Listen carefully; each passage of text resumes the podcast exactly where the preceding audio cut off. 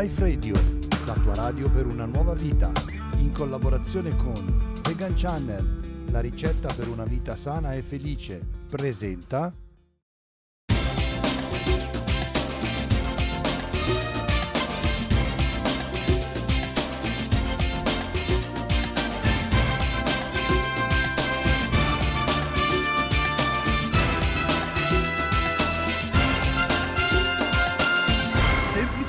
vegan.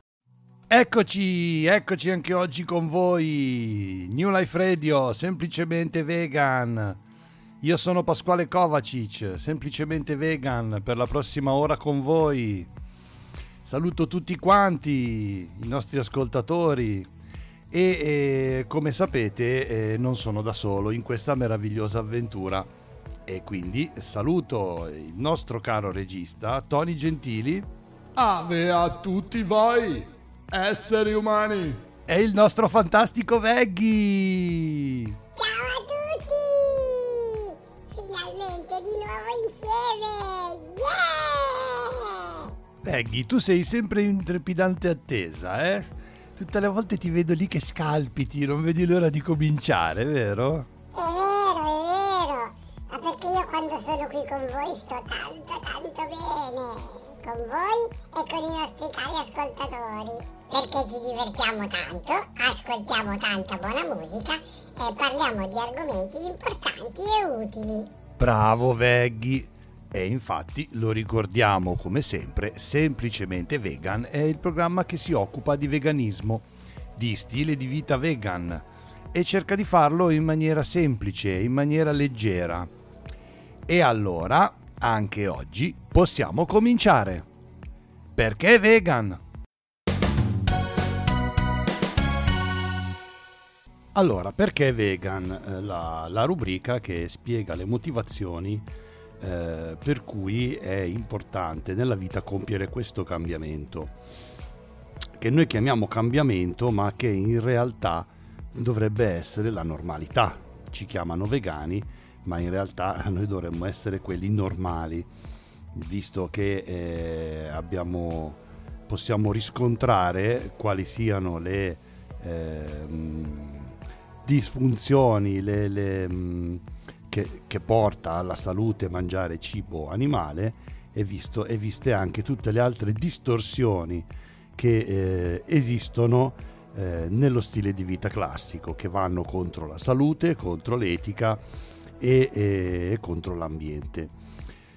Oggi affronteremo il discorso dal punto di vista anatomico, per cui andremo a vedere quali sono eh, le parti anatomiche che fanno in modo che si possa capire, si possa evincere molto chiaramente come non sia possibile che l'essere umano possa essere carnivoro oppure onnivoro. Infatti, suddividendo per classi, vediamo che i carnivori si distinguono per una struttura fisica predatoria. Artigli, incisivi, canini e molari sono molto appuntiti. Hanno poche ghiandole salivari e producono una saliva acida senza ptialina, enzime inutile se non si devono digerire amidi. La lingua è ruvida, le mascelle compiono un movimento solo verticale per lacerare e mordere.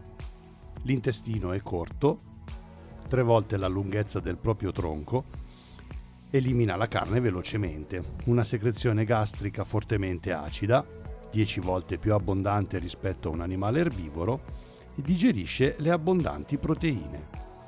Altri elementi distintivi sono l'uricasi, enzima che neutralizza l'eccesso di acido urico, mancanza di pori sulla pelle per evitare fenomeni di cristallizzazione dell'acido urico e conseguenti artriti, attitudine allo scatto e alla potenza ma con scarsa resistenza, placenta di tipo zoniforme, stomaco di tipo semplice e urina acida. Gli onnivori sono parenti stretti dei carnivori. Sono in grado di adattarsi a una dieta più varia, ma conservano molte caratteristiche fisiche dei carnivori stessi e una buona dose di aggressività.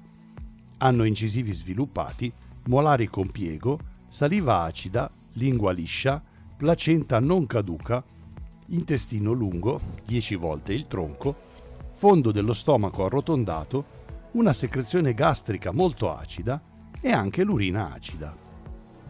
Gli erbivori si distinguono per una struttura forte ma non aggressiva, dentatura priva di veri incisivi superiori per addentare frutti e di canini per dilaniare. Hanno molari adatti a triturare l'erba, lingua liscia, mascella provvista anche di un movimento laterale, saliva alcalina e ricca di ptialina. L'intestino è lungo fino a 20 volte il tronco. Lo stomaco ha forma tripartita. La secrezione gastrica è poco acida, la placenta non caduca e l'urina alcalina. I frugivori, che si nutrono di frutta e semi, hanno struttura fisica non offensiva. La saliva è alcalina, prodotta da numerose ghiandole salivari. Gli incisivi sono ben sviluppati, i molari piatti, la lingua liscia, l'intestino lungo circa 12 volte il tronco. Lo stomaco è con duodeno, la secrezione gastrica prodotta è poco acida, la placenta è di tipo discoidale e l'urina è alcalina. L'uomo ha una struttura fisica non offensiva, unghie piatte, niente artigli. La saliva è alcalina e provvista di ptialina.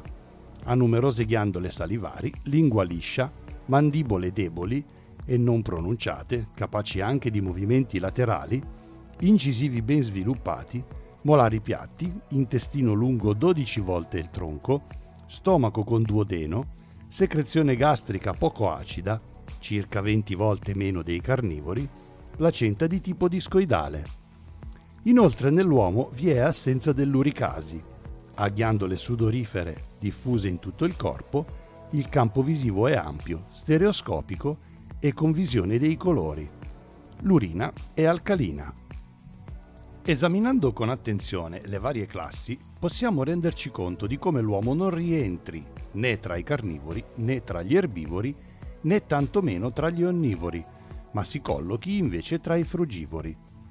A provarlo ci sono la placenta, che il biologo inglese Thomas Henry Huxley riteneva la migliore base per la classificazione della specie, la mano prensile come le scimmie e i roditori, e infine la posizione della mandibola e della dentatura inferiore, tipica dell'uomo, ma anche delle scimmie e degli animali vegetariani in genere. Inoltre, l'uomo ha cotto il suo cibo per migliaia di anni, tuttavia è sulla Terra da molto più tempo ed è biologicamente e fisiologicamente programmato per mangiare senza l'uso del fuoco, come tutti gli altri animali. Contravvenire alle regole della natura comporta conseguenze facilmente osservabili. Nessun altro animale sul pianeta cuoce il proprio cibo e nessun altro animale, eccetto gli esseri umani e gli animali addomesticati, soffre di tanti problemi e malattie. Il calore modifica la struttura molecolare del cibo, rendendo i nutrienti meno utilizzabili e nel caso delle carni sviluppa le ammine eterocicliche, un gruppo di composti chimici cancerogeni. Gli alimenti cotti e denaturati, specialmente quelli industriali, sono meno digeribili del cibo crudo. Tutto quello che consumiamo e che non può essere digerito o assimilato viene eliminato come materiale di rifiuto. Assumere in modo costante alimenti denaturati produce scorie di rifiuti in abbondanza. Gli organi di eliminazione non riescono a compiere il loro lavoro in modo adeguato. Il materiale di rifiuto si accumula e questo processo provoca un generale stato di intossicazione dell'organismo, generando la malattia. Il giusto cibo non denaturato ci fornisce tutti i nutrienti necessari, come accade per tutte le altre specie viventi. Un'altra riflessione importante da fare è che mangiare le carni degli animali significa nutrirsi di vegetali attraverso il loro corpo. Infatti, se ci pensiamo bene, gli animali di cui si nutre l'uomo, escluso qualche uccello, sono tutti erbivori. In realtà non ci si potrebbe nutrire mai e poi mai di animali onnivori o carnivori, in quanto l'acidosi prodotta nell'organismo sarebbe molto più veloce e letale di quella prodotta con la classica carne animale. Quindi sarebbe il caso di smetterla di nutrirsi di vegetali attraverso il corpo di altri esseri viventi e iniziare ad assumerli direttamente. A parte tutto ciò, che già comunque dovrebbe essere sufficiente, basta effettuare qualche semplice ragionamento e magari erudirsi sull'argomento, supportati anche da qualche bel documentario, dove si possono vedere per esempio gli orsi che si nutrono oltre che di carne, di miele e anche di foglie e addirittura di legno, rosicchiando tronchi d'albero. D'altronde, quando si dice onnivoro, ovvero che si nutre di qualsiasi cosa, non è un eufemismo. Lo stesso vale per i carnivori, come per esempio leoni, tigri, eccetera, che non mangiano mai vegetali, ma solo carni di altri animali, e per questo sono detti carnivori. E come abbiamo visto, tutti sono naturalmente dotati di parti anatomiche, per far sì che possano soddisfare il loro fabbisogno nutrizionale. Quindi, alla luce di queste evidenze del tutto scientifiche, eh, se c'è ancora qualcuno dopo eh, aver eh, ragionato bene su tutto questo che crede di essere onnivoro o carnivoro, eh, non, non, si può fare altro che invitarli a un maggiore approfondimento dell'argomento perché eh, veramente ci sono ancora tante tante cose da scoprire. E siamo al primo momento musicale di oggi che eh, vi allieterà con una canzone che è veramente uno dei capolavori del passato, un altro dei tanti capolavori del passato che ci piace proporre. È una coppia, sono due voci che messe insieme hanno, hanno veramente generato questo, questo gran capolavoro. Lei è Alice, lui è Franco Battiato. La canzone è I treni di Tozer.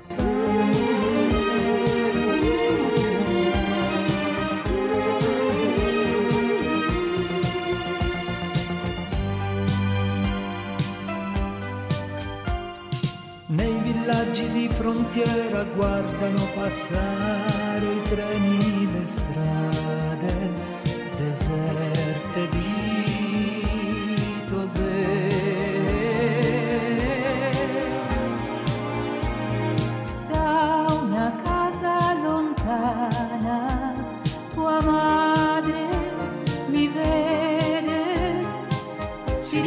di me, delle mie abitudini. E per un istante ritorna la voglia di vivere a un'altra velocità.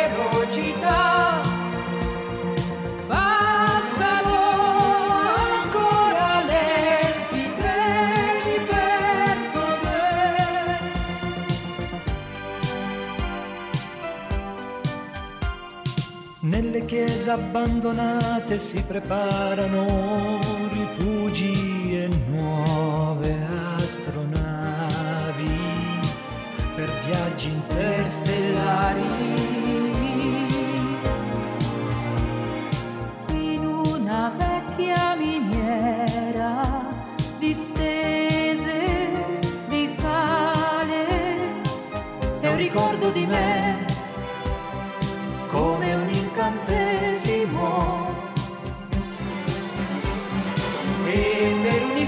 Istante ritorna la voglia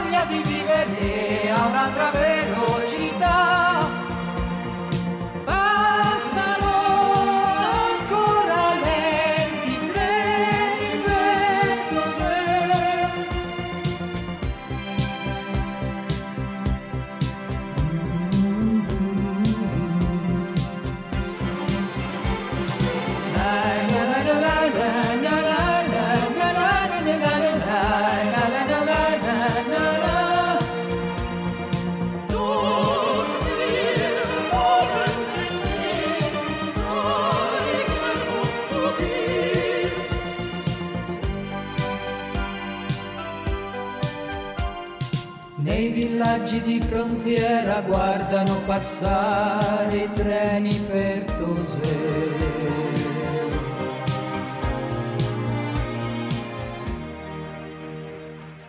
I treni di Toser, Franco Battiato e Alice.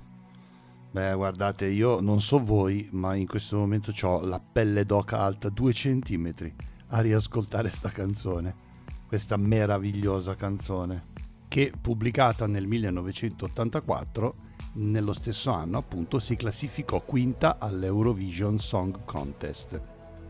Beh, le due voci sono assolutamente mm, preziose, purtroppo eh, Franco Battiato ci ha lasciato ed è un vero peccato perché chissà quante altre sue meraviglie avrebbe potuto scrivere e regalarci.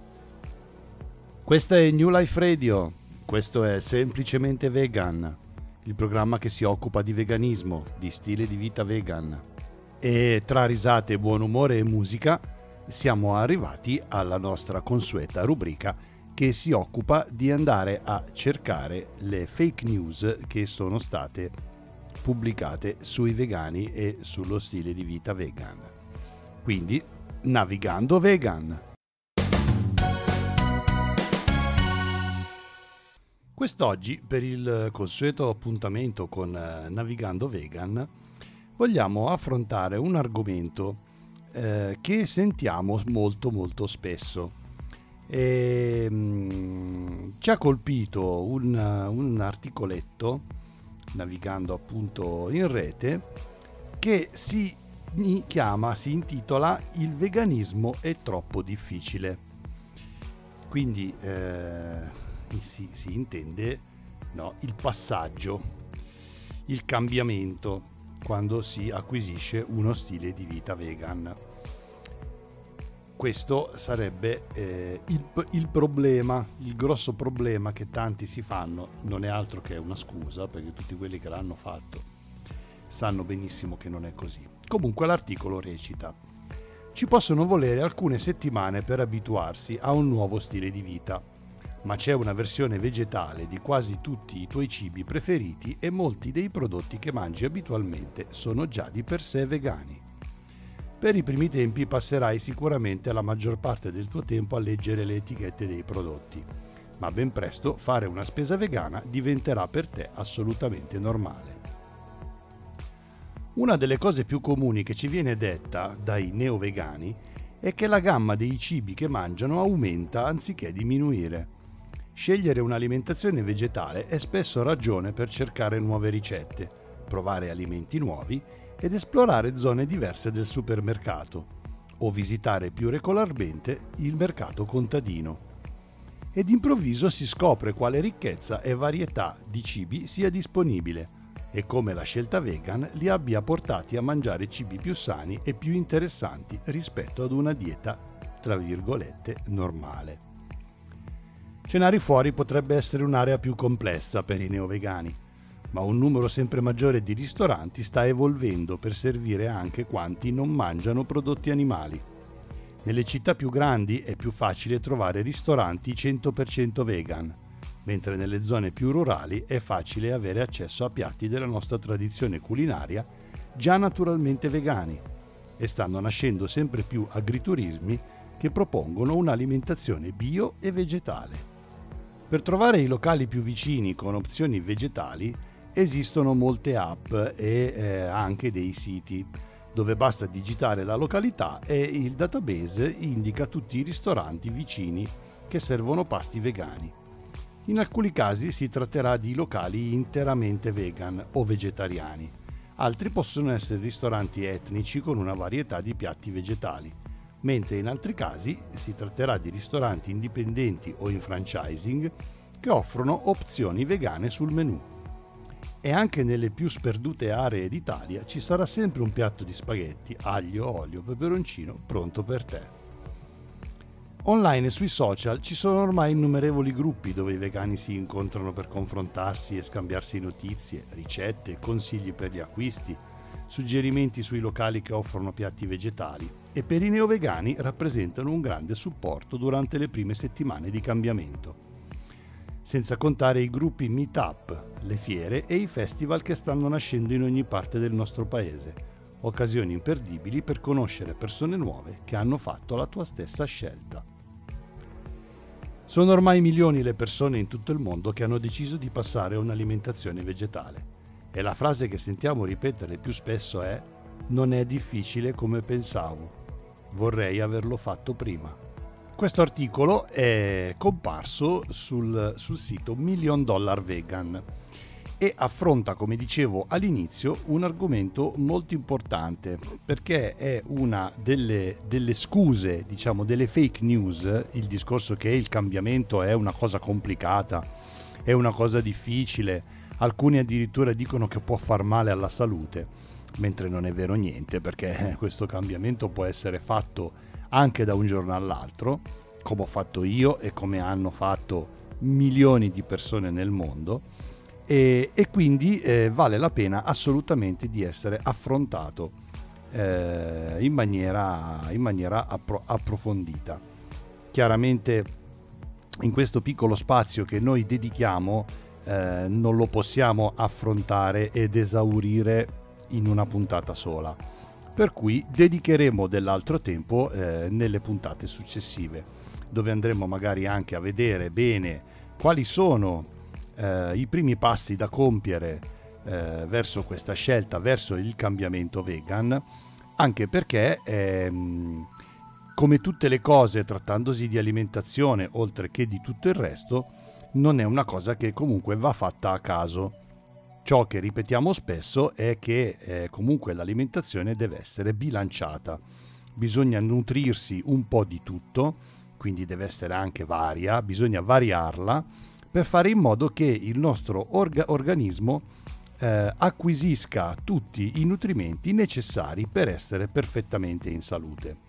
Quindi, iniziando ad approfondire l'argomento, eh, possiamo parlare eh, appunto di quali sono i primi passi da compiere eh, per eh, aiutare, diciamo, chi è eh, lì lì in bilico tra lo scegliere e non scegliere oppure mh, mm, dei vegetariani che vogliono fare la scelta vegana. E il primo passo in assoluto, che può sembrare scontato, ma che alla fine nessuno fa, è quello di capire la scelta vegan. Cioè, appunto, tutte le motivazioni che portano a fare questa scelta. E la prima cosa è un'informazione approfondita su tutto ciò che accade veramente eh, nel, in, questo, in, questo, mondo dell'alimentazione, sul mondo dei macelli, eccetera, eccetera. Per cui eh, ca- capire la scelta vegan significa capire che non si diventa vegan per caso e nemmeno per moda e tantomeno eh, sve- svegliandosi la mattina e eh, decidere così senza motivo di non mangiare più carne. Si tratta di una scelta ben ponderata e ben motivata. Quindi la prima cosa da fare è capire cosa porta una persona a effettuare tale scelta. Si tratta di un cambiamento radicale nel modo di pensare, di vedere certe cose e di conseguenza di agire. È una scelta legata alla giustizia e al concetto di rispetto della vita, che è universale e non circoscritto. Questa è la base di tutto, che non ci stancheremo mai di ripetere ed è utile quindi leggere tutte le pagine di siti validi che parlano di questa cosa e, e, mm, e, che, e che quindi trattano seriamente questo argomento e anche confrontare quelle che sono state le scelte compiute fino ad oggi seguendo la voce della coscienza che conosce sempre cosa è bene e cosa è male anche da altre persone. Ma è un cambiamento che porta benessere e lo si percepisce fin da subito. Quindi non ci sono problemi eh, di nessun tipo per fare questo cambiamento, non c'è nessun problema, non c'è nessuna difficoltà, l'unica cosa che si sente, ma veramente, è il benessere che porta. È un benessere fisico, è un benessere mentale, è un benessere spirituale ed è un benessere che si vede eh, tanti compiono l'errore di, fa- di fare vedere il, il, il, loro disagio nel pensare a cosa succede agli animali, eccetera, eccetera. Ma quando quella fase passa e riusciamo a portarla dentro di noi con le nostre battaglie, ciò che si vede nei visi dei vegani è solo benessere. Ma che adesso sia di nuovo musica e così riposiamo un po' le membra. Lui è Denaro Bad Boy.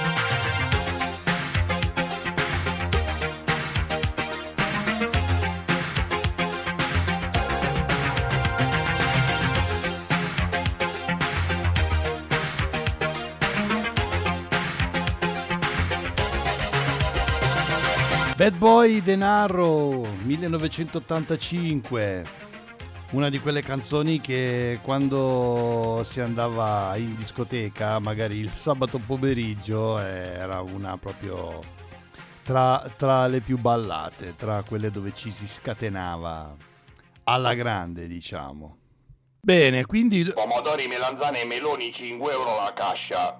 Finocchi, cavolfiori e mandarini 5 euro la cascia. Zucchine, broccoli e peperoni 5 euro la cascia. Giuliano L'Ortolano è qui per voi, accorrete gente. Chi non corre se ne pende. vabbè ma chiudiamola sta finestra no? Io vado a fare la spesa! Yeah!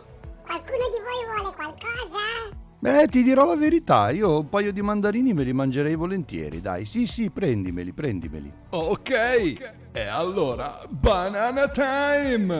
Va bene. Allora, due mandarini e una banana. Ok, io vado. Ci vediamo dopo. Ciao! Ok, e allora mentre il nostro Veghi va a fare la spesa, noi proseguiamo. Donne, è arrivato l'arrotino. L'arrotino e l'ombrellaio. E cos'è giornata oggi? Dai, chiudiamo sta finestra che dobbiamo andare avanti qua col programma. Si vede eh, che la nostra è una gestione casalinga. Molto, molto casalinga. Va bene, allora tra un ortolano e un arrotino, eh, anche oggi siamo riusciti ad arrivare all'angolo della consapevolezza. L'angolo della consapevolezza di oggi sarà un po' particolare rispetto al solito, perché non parleremo nello specifico di veganismo, ma andremo ad affrontare un argomento importantissimo da consapevolizzare, che comunque è correlato al veganismo. Lo potremmo chiamare il vaso di Pandora. Per chi non lo sapesse, il vaso di Pandora nella mitologia greca è il leggendario contenitore di tutti i mali che si riversano nel mondo dopo la sua apertura. Abbiamo scelto questo argomento perché la storia del vaso di Pandora è una similitudine che viene spesso utilizzata per descrivere ciò che accade quando una persona inizia a scoprire e consapevolizzare quali sono i mali del mondo e la loro origine, partendo anche solo da una delle situazioni esistenti, per poi collegando man mano tutte le altre arrivare a una consapevolezza totale. E non ci sarebbe esempio migliore per descrivere ciò che accade nel nostro mondo, dove le vere cause di tutti i mali vengono celate o mostrate come normalità, creando menti fuorviate che, indebolite dalla manipolazione sociale, accettano tutto passivamente rendendo semplice la gestione di tutto il paradigma a chi detiene il potere e lo esercita, essendo rappresentazione ed espressione dei mali stessi, con i loro interessi e i loro piani, sempre più criminali, che hanno il solo scopo di aumentare sempre più le loro ricchezze, il loro potere, il loro controllo a scapito delle popolazioni, in termini di vita vera e propria, vista e considerata sotto tutti i punti di vista e le chiavi di lettura possibili. Ma prima di addentrarci bene nell'argomento, raccontiamo un po' la storia che viene raccontata, la leggenda più che la storia, che viene raccontata riguardo al vaso di Pandora. Per vendicarsi di Prometeo, il titano che aveva donato il fuoco agli uomini, rubandolo a Zeus, il re degli dei, decide di donare la prima donna mortale, Pandora, agli uomini si tratta di una sottile vendetta perché Pandora, resa bellissima da Afrodite, a cui Era aveva insegnato le arti manuali e Apollo la musica, e che era stata resa viva da Atena, è destinata ad arrecare la perdizione del genere umano. Secondo il racconto tramandato dal poeta Esiodo ne Le opere e i giorni, il vaso era un dono fatto a Pandora da Zeus il quale le aveva raccomandato di non aprirlo. Questo vaso, che dovrebbe contenere il grano, contiene invece i mali che affliggono l'uomo e che sono fino a quel momento separati da lui.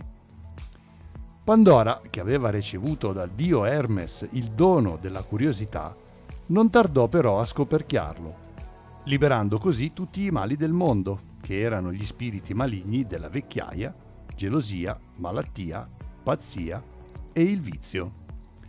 Sul fondo del vaso rimase soltanto la speranza, che non fece in tempo ad allontanarsi prima che il vaso venisse chiuso di nuovo.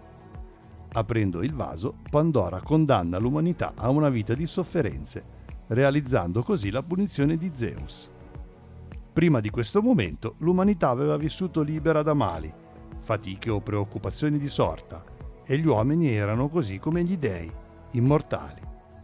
Dopo l'apertura del vaso, il mondo divenne un luogo desolato e inospitale, simile a un deserto, finché Pandora lo aprì nuovamente, per fare uscire anche la speranza, e il mondo riprese a vivere. Questo è il mito. Nella cultura di massa, l'espressione vaso di Pandora viene usata metaforicamente per alludere all'improvvisa scoperta di un problema o una serie di problemi che per molto tempo erano rimasti nascosti e che una volta manifestatisi non è più possibile tornare a celare. Quindi, quando nel corso della vita, per qualsiasi motivo, una persona accede volontariamente o casualmente a quella fase di risveglio, si dice che ha scoperchiato il vaso di Pandora. Un modo per esprimere il fatto che ha iniziato ad aprire gli occhi e a vedere ciò che realmente accade nel mondo, uscendo da quell'ologramma, quella falsa realtà che viene proiettata per celare quella vera.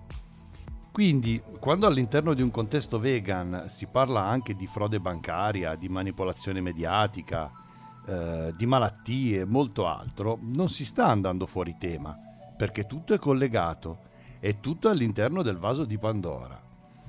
In realtà, la fase di risveglio fa in modo che si intraprendano una serie di cambiamenti e di battaglie, non una sola, perché quello che si consapevolizza davvero è che c'è un intero sistema da cambiare e da combattere perché tutto diventi equo e giusto per tutti gli esseri viventi della Terra, uomo compreso.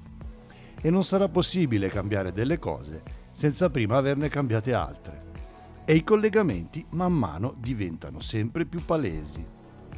Da tutto ciò bisogna dedurre che acquisire uno stile di vita vegan è solo una delle situazioni di consapevolezza realizzate scoperchiando il vaso di Pandora.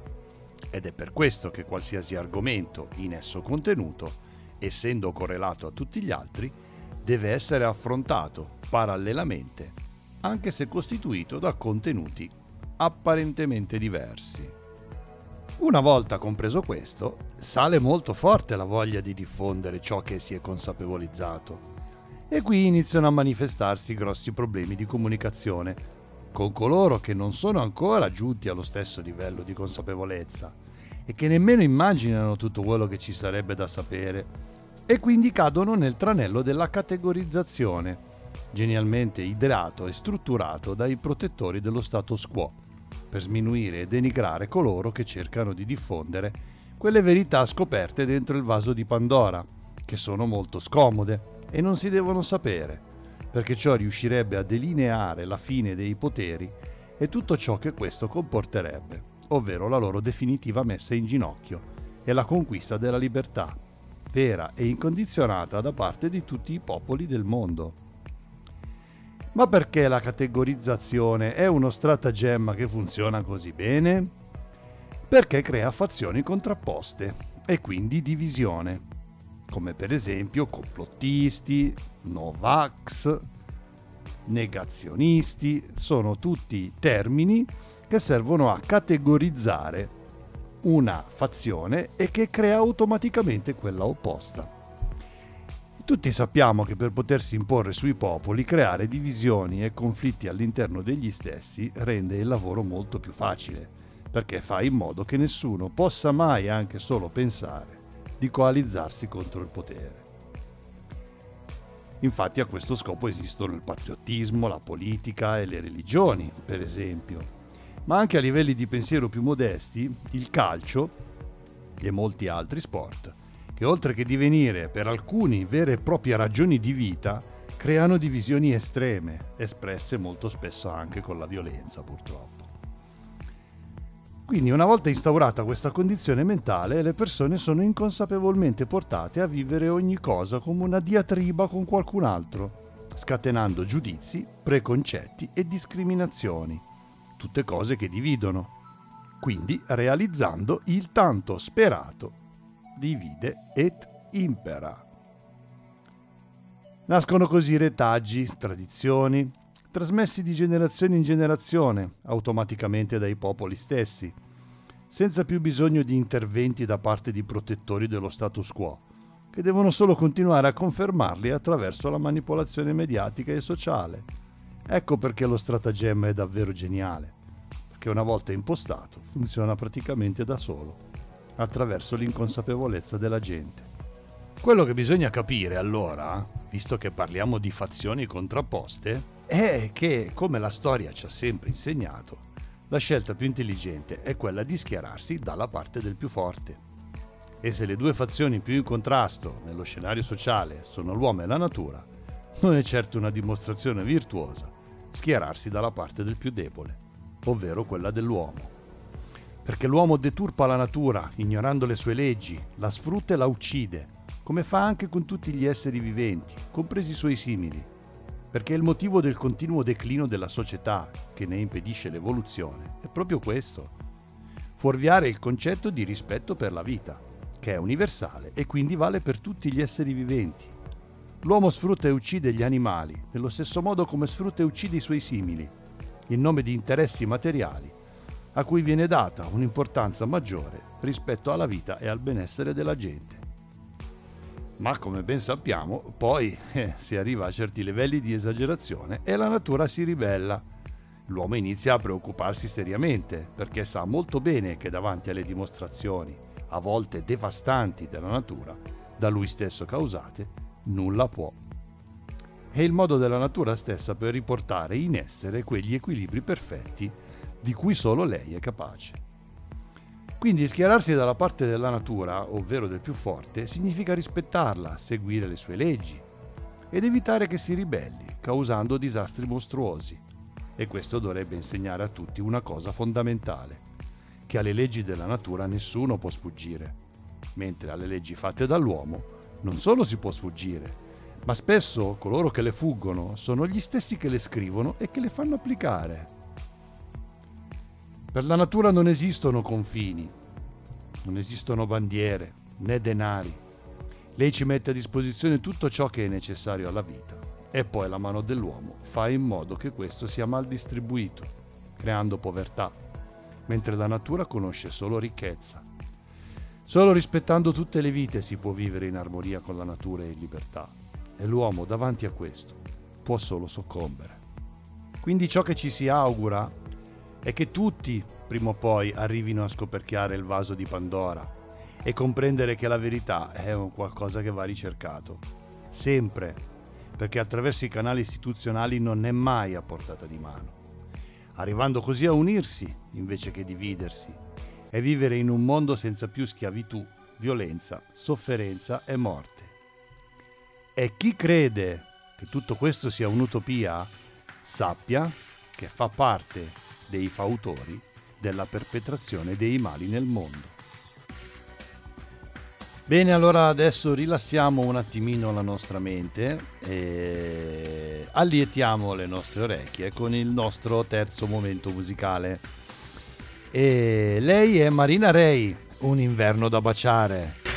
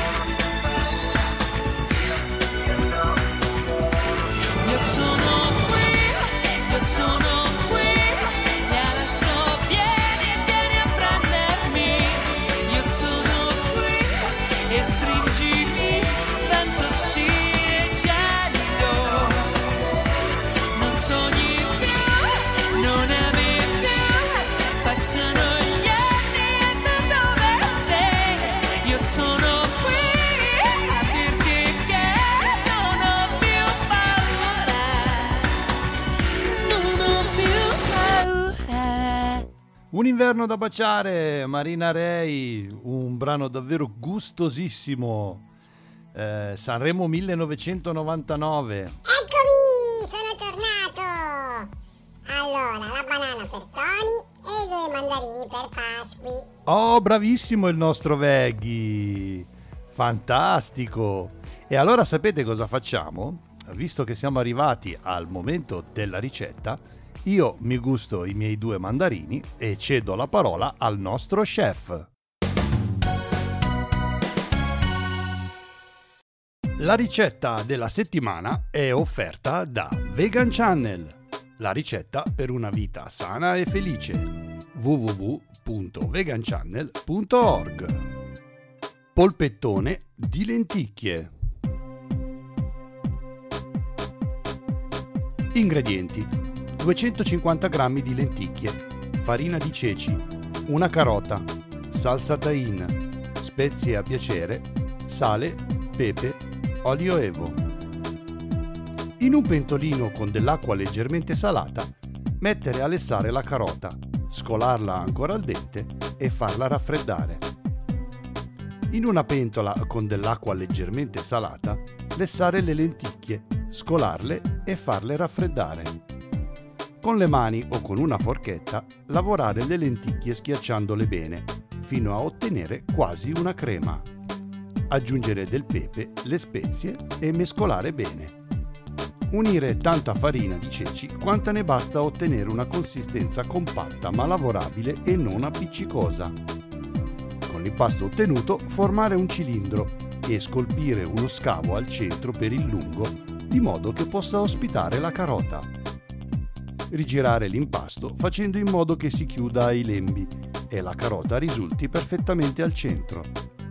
Una volta ben chiuso, avvolgere il polpettone ottenuto all'interno di un fazzoletto di cotone pulito. Avvolgere nuovamente il tutto in un foglio di carta forno e con uno spago alimentare legare le estremità in modo da dare la forma di una grossa caramella. Immergere il fagotto ottenuto in una pentola con abbondante acqua bollente leggermente salata e fare cuocere per 40-45 minuti. Tenere sul fuoco un pentolino con acqua bollente da poter aggiungere durante la cottura, quando il fagotto dovesse presentarsi non più totalmente coperto dalla sua acqua di cottura nella pentola.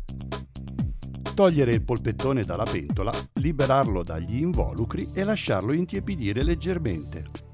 Affettare il polpettone a fette dello spessore di un centimetro circa, condirlo con la salsa tahin e servire.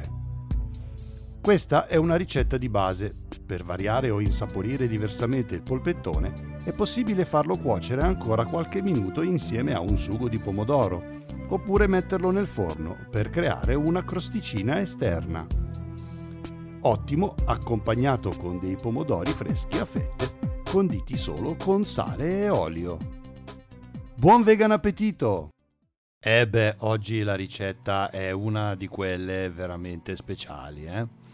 Forse un po' più elaborata, che ci vuole un attimino più di tempo e di lavoro, diciamo, e di attenzioni soprattutto per eh, far venire fuori un buon risultato, però, però eh, ne vale sicuramente la pena.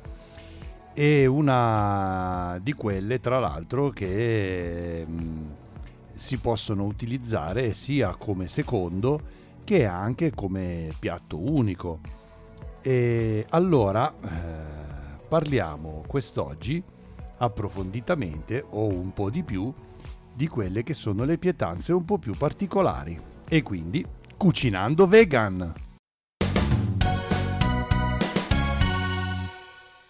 Parlando di preparazioni un pochettino più elaborate e particolari, mm, la prima cosa che eh, sovviene da dire, da, eh, avendo diciamo una certa esperienza in cucina e soprattutto chiaramente nella cucina vegan, è che eh, all'inizio possono un pochettino preoccupare, spaventare, ma alla, alla fine eh, non si tratta altro che di mettersi e farla. Nel senso che, vabbè, c'è la preparazione più particolare, eh, come c'è la preparazione più semplice. Allora, la preparazione semplice, vabbè, diciamo che è più, è più facile metterci mano da parte un po' di tutti chi ha esperienza oppure anche chi non ce l'ha o ne ha poca e, e, si vuole cominciare a cimentare. Ma per quanto riguarda invece le, eh, le preparazioni più particolari, eh, come dico sempre, eh, ciò che conta è la mano in cucina.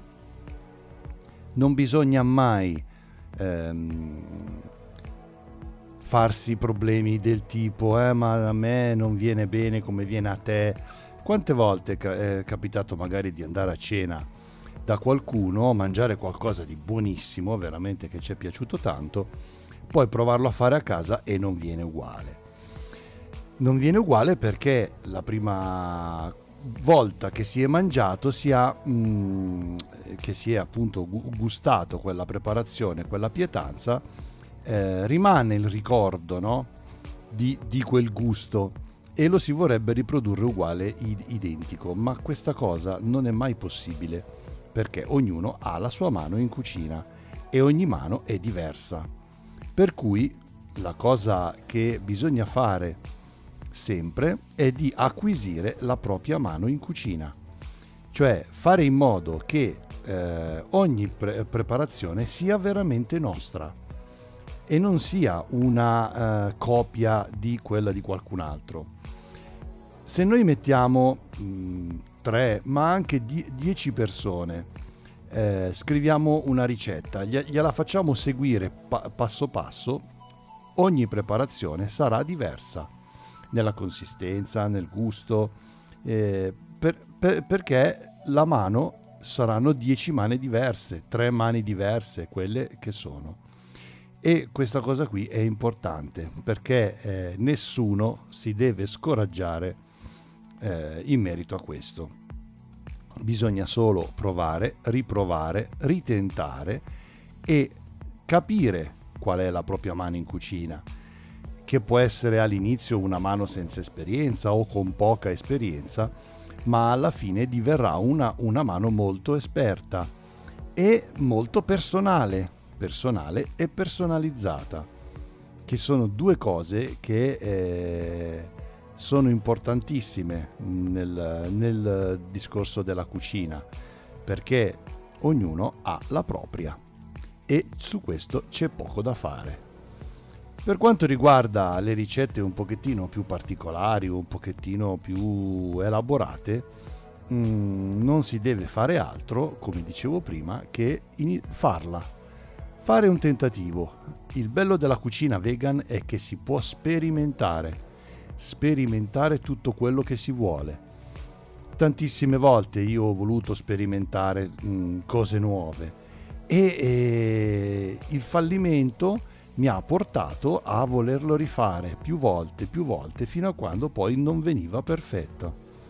Questo significa ehm, avere la mano in cucina e avere l'entusiasmo che solo la cucina vegan ti può dare, perché, come abbiamo detto, eh, offre molte più possibilità culinarie di quella classica, offre la possibilità di utilizzare molti più ingredienti di, di, diversi, di fare degli abbinamenti tra i vegetali che possono risultare veramente ottimi e, e gustosi e tutto questo è un qualcosa che a meno che non ci sia una particolare creatività e una particolare fantasia, difficilmente chi è abituato a operare nella cucina classica fa.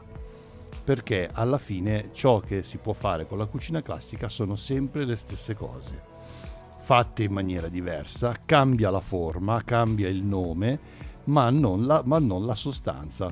Infatti ci sono tantissime preparazioni che sono definite come tradizioni regionali, eccetera, eccetera, che eh, girando per le regioni sono più o meno molto simili a volte. Cambia qualche ingrediente, cambia il nome, ma è la stessa cosa con la cucina vegan si ha la possibilità invece, eliminando tradizioni, schemi e, e, e tutto ciò che eh, può limitare appunto la fantasia e la creatività in cucina, eh, si può spaziare nel, nell'infinito eh, mondo dei vegetali. Tradizioni, eccetera, eccetera, sono solo delle gabbie dove eh, vengono appunto so- soppresse la creatività e la fantasia. Eh, perché tante volte dici guarda io ho fatto questa preparazione qui, eh, però la tradizione dice che la dovresti fare così, così, così e cos'ha. Ma in cucina ognuno è libero di fare quello che vuole, assolutamente sempre, e di liberare tutto quello che eh, la sua testa, i suoi sensi, perché come spesso andiamo dicendo, la cucina vegan, ma la cucina in generale, è una cucina che se fatta bene è perché sono stati coinvolti tutti i sensi, sia nella preparazione che anche quando la si gusta, per cui eh, le consistenze che noi possiamo sentire con le mani, il, il, il profumo e eh, i rumori anche di quando eh, le nostre pre- preparazioni stanno eh, cucinando. E, e, e quindi eh, e poi il gusto eh, to- toccare bene le cose. È una, è una cosa che veramente deve essere fatta con amore e coinvolgendo tutti i sensi facendo così la voglia di sperimentare sale anche se si ha davanti una cosa che mm, no, non si è mai fatta, che così di primo acchito può sembrare mm, di, di, difficile o eh, che magari mentre la stiamo facendo stiamo vedendo che non, non sta riuscendo, no? come dovrebbe riuscire, non sappiamo cosa fare. Beh, calma e gesso, come si dice, eh, andiamo a vedere dove stiamo sbagliando, magari facciamo una bella ricerca su internet, se abbiamo davanti una ricetta che è poco spe- specifica, andiamo a vedere cosa stiamo sbagliando e come possiamo recuperare, salvare la nostra pre- preparazione per fare in modo che il risultato alla fine sia perfetto, o meglio, la nostra perfezione della nostra mano. Eh, anche oggi ci avviciniamo alla fine di questa nostra puntata di Semplicemente Vegan e quindi siamo al momento della lettura consigliata. Il libro che vogliamo consigliare appunto oggi è Droghe legali verso una nuova consapevolezza alimentare, scritto da Carla Sale Musio. Un libro che parla di come il cibo può eh, essere, oppure, o meglio, è stato fatto diventare una dipendenza. Una lettura davvero molto interessante che consigliamo per capire, come sempre, quali sono ehm, tu, tutte le eh, distorsioni legate al cibo eh, invece che appunto considerarlo semplicemente il nutrimento di cui il nostro corpo ha bisogno. E ricollegandoci un po' proprio a questo argomento, eh, la citazione di oggi è una frase che è stata detta da eh, Pino Caruso, vissuto tra il 1934 e il 2019, attore e scrittore italiano. La gente mangia carne e pensa che diventerà forte come un bue, dimenticando che il bue mangia l'erba. Saluto come sempre il nostro carissimo regista Tony Gentili Pace e amore a tutti voi, esseri umani. e il nostro Veghi. Ciao, ciao, ciao, ciao! Ci vediamo tra sette giorni! Vi mando un abbraccio fortissimo e vi do appuntamento alla settimana prossima. Io sono Pasquale Kovacic e vi auguro un buon proseguimento con i programmi di New Life Radio. Ciao!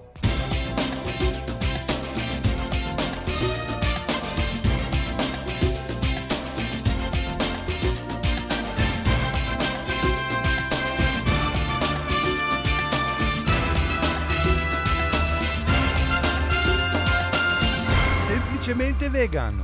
Arrivederci alla prossima settimana. Thank you.